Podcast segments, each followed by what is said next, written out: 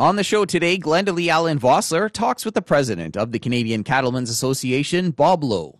Let's start by just getting you to kind of update us on the situation.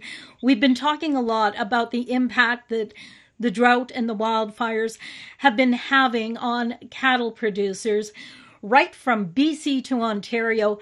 Bring us up to speed. What is the latest? Where do we sit? The drought is, it's still a drought and it's just getting bigger and faster.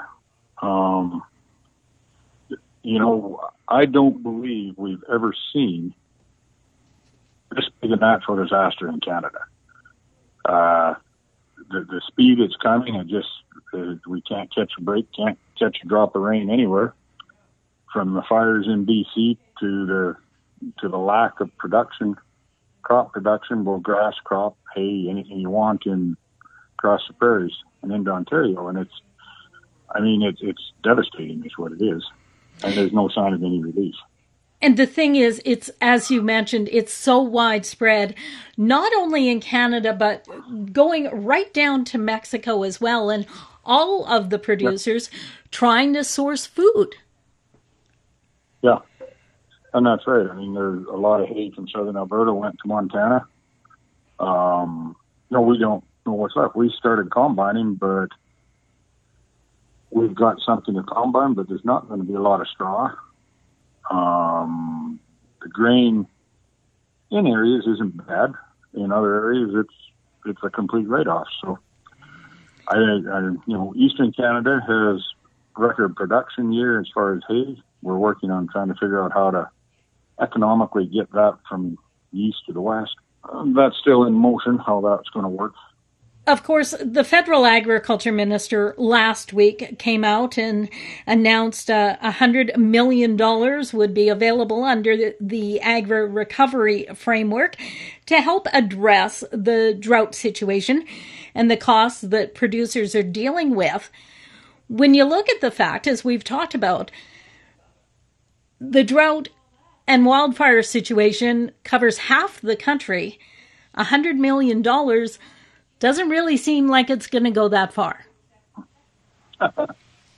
it's it's it's it's like like trying to pour a cup of water on a forest fire in BC. But it's we we've talked to Minister Bibeau. Um, she is fully aware that that's nowhere near enough money to to really do anything and and I know that the federal government is working on coming up with more.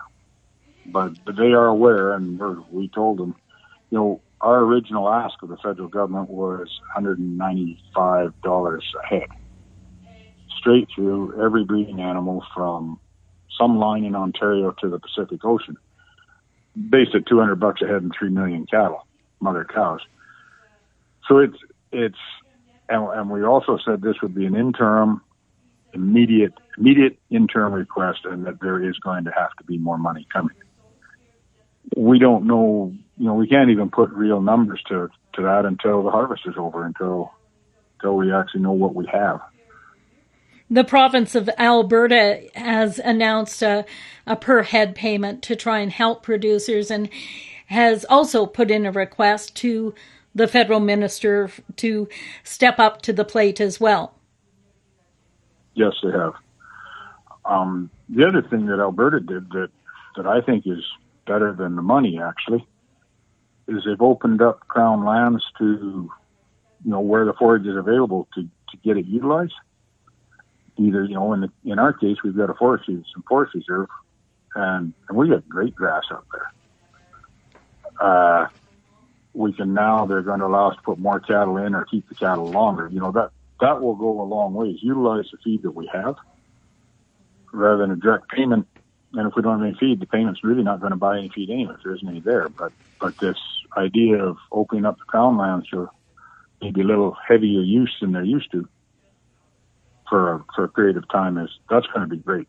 That that takes a lot of stress off of off of the people that have access to it anyway. We've also seen uh, Minister Bibeau expand the uh, drought affected area for the livestock tax deferral.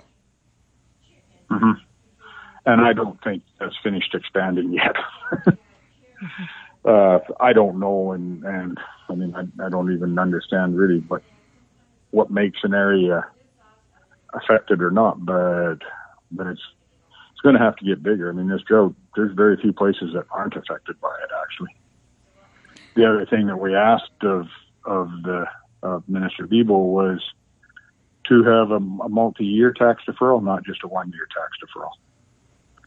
Um, reason for that being is, you know, it takes more than one year to replace a herd of cows. I know in in talking to some producers, some ranchers, they're saying, you know, this is going to be hard to come back from. As a country, we can't afford to let our cow herd get any smaller. And it looks like it will get somewhat smaller for sure this year, and that's that that's the real spooky thing. I, I hear anywhere from 30 to 50 percent of the cows will be culled. Now, it doesn't necessarily mean that their heads will get cut off um, you know, hopefully people that have, you know, and it's a business decision, of course, but no doubt the price of these cull cows is going to go down. And if you've got extra feed, you know, it, it might make good sense to, to buy some of them and keep them, keep them in production.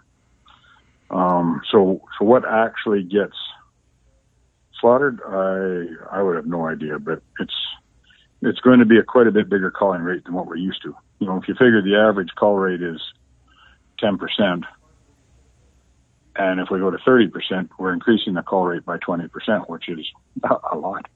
Overall, final thoughts, key tips um, that you would like to leave with producers today? I don't know. I mean, we've been through, went through COVID, which that hit everybody. And it was a kind of another thing that the cattle industry actually came through COVID fairly well, the cow calf industry. But this was the year that we were going to put some profit back in the industry. You know, the stars were all lined up. Global demand for beef is is as high or higher than it's ever been, and it just keeps getting stronger. You know, everything was going to line up, except now we can't produce it because it forgot to rain. That that affects people emotionally and mentally more than anything else, I think. So, you know, really all you can say is to people is keep their head up. We're, as industry, we're doing all we can, and I, and I believe the governments are doing all they can. Uh, and look out for your neighbor, look out for yourself. There's the, the mental aspect of this is scary as can be. And people so, are there for each other, so don't be afraid to, yeah. to reach out for help. That's Bob Lowe, the president of the Canadian Cattlemen's Association. For Golden West, I'm Glendalee Allen Vossler. That's it for the Prairie Ag Wire for today. If you have any questions or opinions to share, send them to us by email, thefarmdesk at goldenwest.ca. On behalf of Glendalee Allen Vossler, I'm Corey Canute. Thanks for listening and have a great afternoon. The Prairie Ag Wire will return tomorrow on the Golden West Farm Network.